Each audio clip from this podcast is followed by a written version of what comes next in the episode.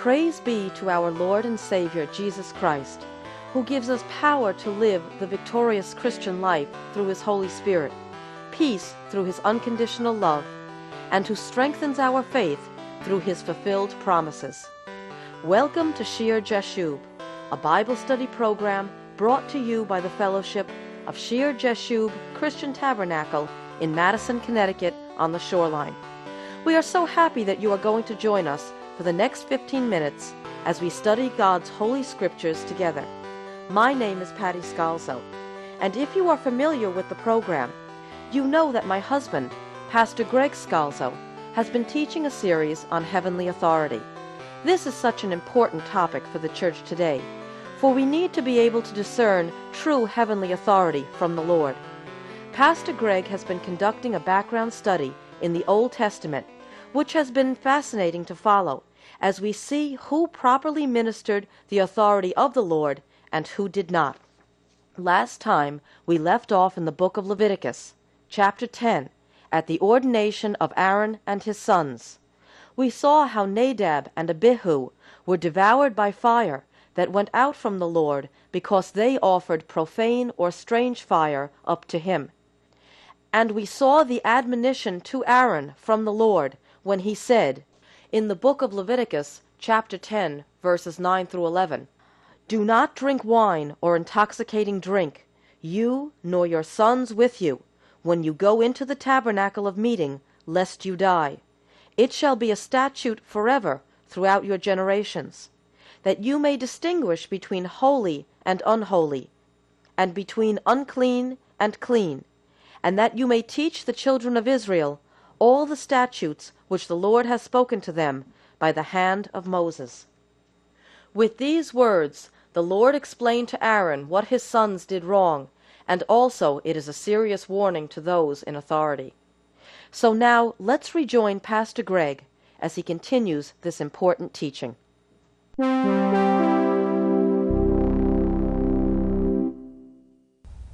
And you see the danger of frivolity in ministry. You cannot have a drunken attitude. You cannot have a frivolous attitude in ministry, which is exactly what Nadab and Abihu had. Either they had been drinking and they were frivolous, or they acted as drunk men. The point is, there is no place in ministry for silliness, for frivolity. And there's a point here for all believers as well as for those who are in authority. We must recognize the seriousness of the Lord's way. We must recognize that we're holy unto God and the sacredness, the sanctity of those things connected to Him, the sanctity of His Word, the sanctity of His gospel, the sanctity of His songs. When we handle the holy things, when we handle the Word of God, when we speak to others about Jesus, we have to do it with consecrated hands. We have to walk. We have our walk before them, how we live our lives. It has to be a consecrated walk. When we listen to His Word, it must be with consecrated ears. To serve with a sanctified, consecrated heart. And many times religion will hinder us from doing this. Because in the New Testament, and we'll see this as we go through, every child of God, everyone saved by the blood of Jesus, is called as a priest unto God. We no longer have the Levitical priesthood. Every believer in Christ Jesus is called to be a priest unto God. We are a kingdom of priests, the Bible tells us, with the high priest as Christ Jesus to serve our God. And so, because of that, we all sit in the door of the tabernacle. There are different leadership positions, but we all have fellowship with God through Jesus Christ. We enjoy that fellowship.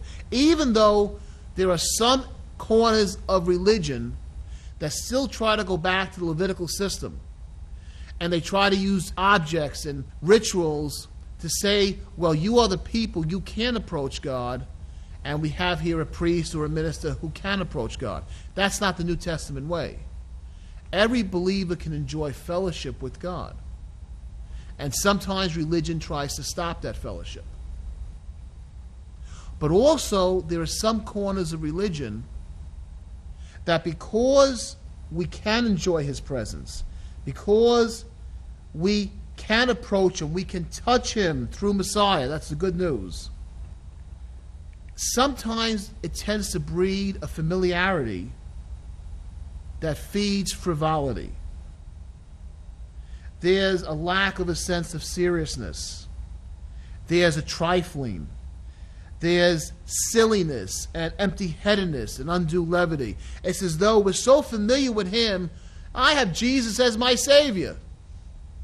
I know Him. That we play with Him. That we play with the things of God.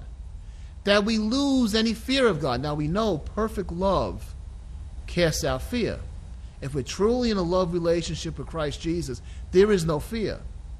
But those in that relationship will hold it as a precious pearl, as a wonderful gem. And they won't treat it with silliness or frivolity or something to be used one moment, maybe on a Sunday morning, and then cast aside for the rest of the week. They understand the sacred, they understand as holy, as precious, the precious blood of Jesus. And those that love him will understand the seriousness that our God is a holy God. Our God is a consuming fire. And by his grace and by his mercy, we stand where we stand. And we have the joy of fellowship with the Son of God. But sometimes in religion, the familiarity can be taken to a point the people can become silly and play with the holy things of God and treat the holy things not as sacred, but as instead as though they were drunkards or fools or fops or jesters, playing with the things of God in an irreverent manner, rather than a quiet sense of holiness and seriousness as we stand shielded by God's loving kindness and by His mercy under the blood of Jesus. We have fellowship with God through Jesus Christ, who chooses to call us his friends. He said, I am your master, I call you my friends. But we always have to remember that he is our Lord, he is our master. And it's with both a sense of joy, happiness, and soberness. Soberness. They're not opposite words. You can be joyful, you can be happy, you could be blessed. You could be rejoicing in Christ, at the same time be sober. Drunk in the spirit, but not drunk in silliness, with wine, with intoxication, with frivolity. Understanding the seriousness of the matter. Wholly unto the Lord are you. And with that soberness, we reach up and we touch the foot of the cross. And we understand his position above us and the position of that cross, the seriousness of what was accomplished at that cross with that sacrifice. They still don't do everything right. Even after this, we read in verses 8 to 20 that that goat that was offered for the sin offering, uh, back in verse 15 of chapter 9, well, according to Leviticus, the word that God gave them, in Leviticus chapter 6 and verse 24, the Lord speaks to Moses to tell Aaron and his sons the law of the sin offering. The priest in verse 26, who offers it for sin, shall eat it in a holy place. It shall be eaten in the court of the tabernacle of meeting. It could not be taken anywhere. They had to eat it in the courtyard where the sacrifice was made. Now, there were sin offerings that were made in which the blood was taken into the tabernacle and sprinkled inside the tabernacle. They could not eat of those. Those had to be taken outside the camp and burnt. And they were offered usually for the more serious sins of the high priest, but for the sins of the person that would come before the priest, for the regular sin offering, not the more serious sin offering, the one whose blood was not taken into the tabernacle and sprinkled, the priest was to eat. And again, there was provision made for the priest he was to eat the meat in the holy place of the court of the tabernacle. So, what happens? It says in verse 16 of chapter 10 Then Moses made careful inquiry about the goat of the sin offering. We read about that in 915. And there it was burned up, and he was angry with Eleazar and Ithamar, the sons of Aaron, who were left, saying, Why have you not eaten the sin offering in a holy place? Since it is most holy, and God has given it to you to bear the guilt of the congregation, to make atonement for them before the Lord.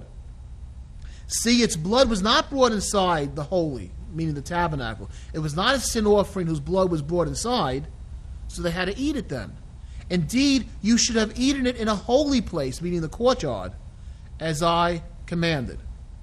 And Aaron said to Moses, Look, this day they have offered their sin offering and their burnt offering before the Lord, and such things have befallen me. If I had eaten the sin offering today, would it have been accepted in the sight of the Lord? Given that the Lord was so angry that he killed his two sons, what difference would it have made? So when Moses heard that, he was content. He knew Aaron was a broken man, he was a humbled man. And you see here the, burden of the priesthood. You know, sometimes people look towards responsibility, and everybody wants to be a leader. But there's a tremendous burden that comes with leadership. Aaron saw two of his sons dead that day, and he's concerned now that the other two sons, not having done what was right, the same thing could happen to them. But God's mercy, he didn't do it. The burden of the priesthood, it's not a joyride. And as we come before the Lord and God calls us to special positions, it's not always a joyride. There is a tremendous responsibility. And we should never let the familiarity that we have with Jesus make us forget the fact that He's still our Lord and it's a serious burden, and we're holding on to God. And we have to approach it with seriousness and soberness and discharge the trust God gives each of us. Father, we thank you for your holy word.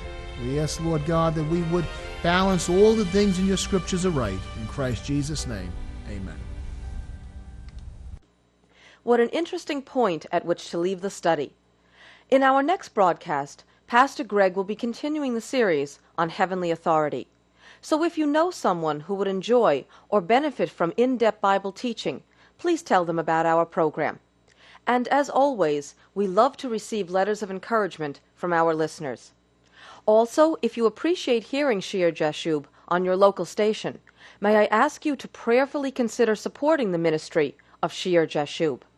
All correspondence and donations should be sent to Shear Jashub, Post Office Box 518, Branford, Connecticut 06405.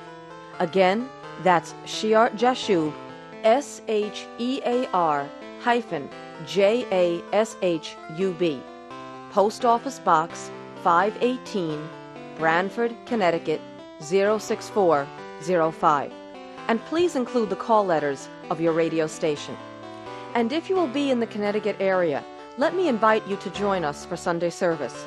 Shear Jashub Christian Tabernacle meets every Sunday morning at 10 a.m. in the town of Madison at the Memorial Hall on Meeting House Lane. The exit is number 61 off I 95. Go south to Route 1, turn right, and at the next light, turn right again. The Memorial Hall is the yellow brick and white building, and we meet on the upper floor.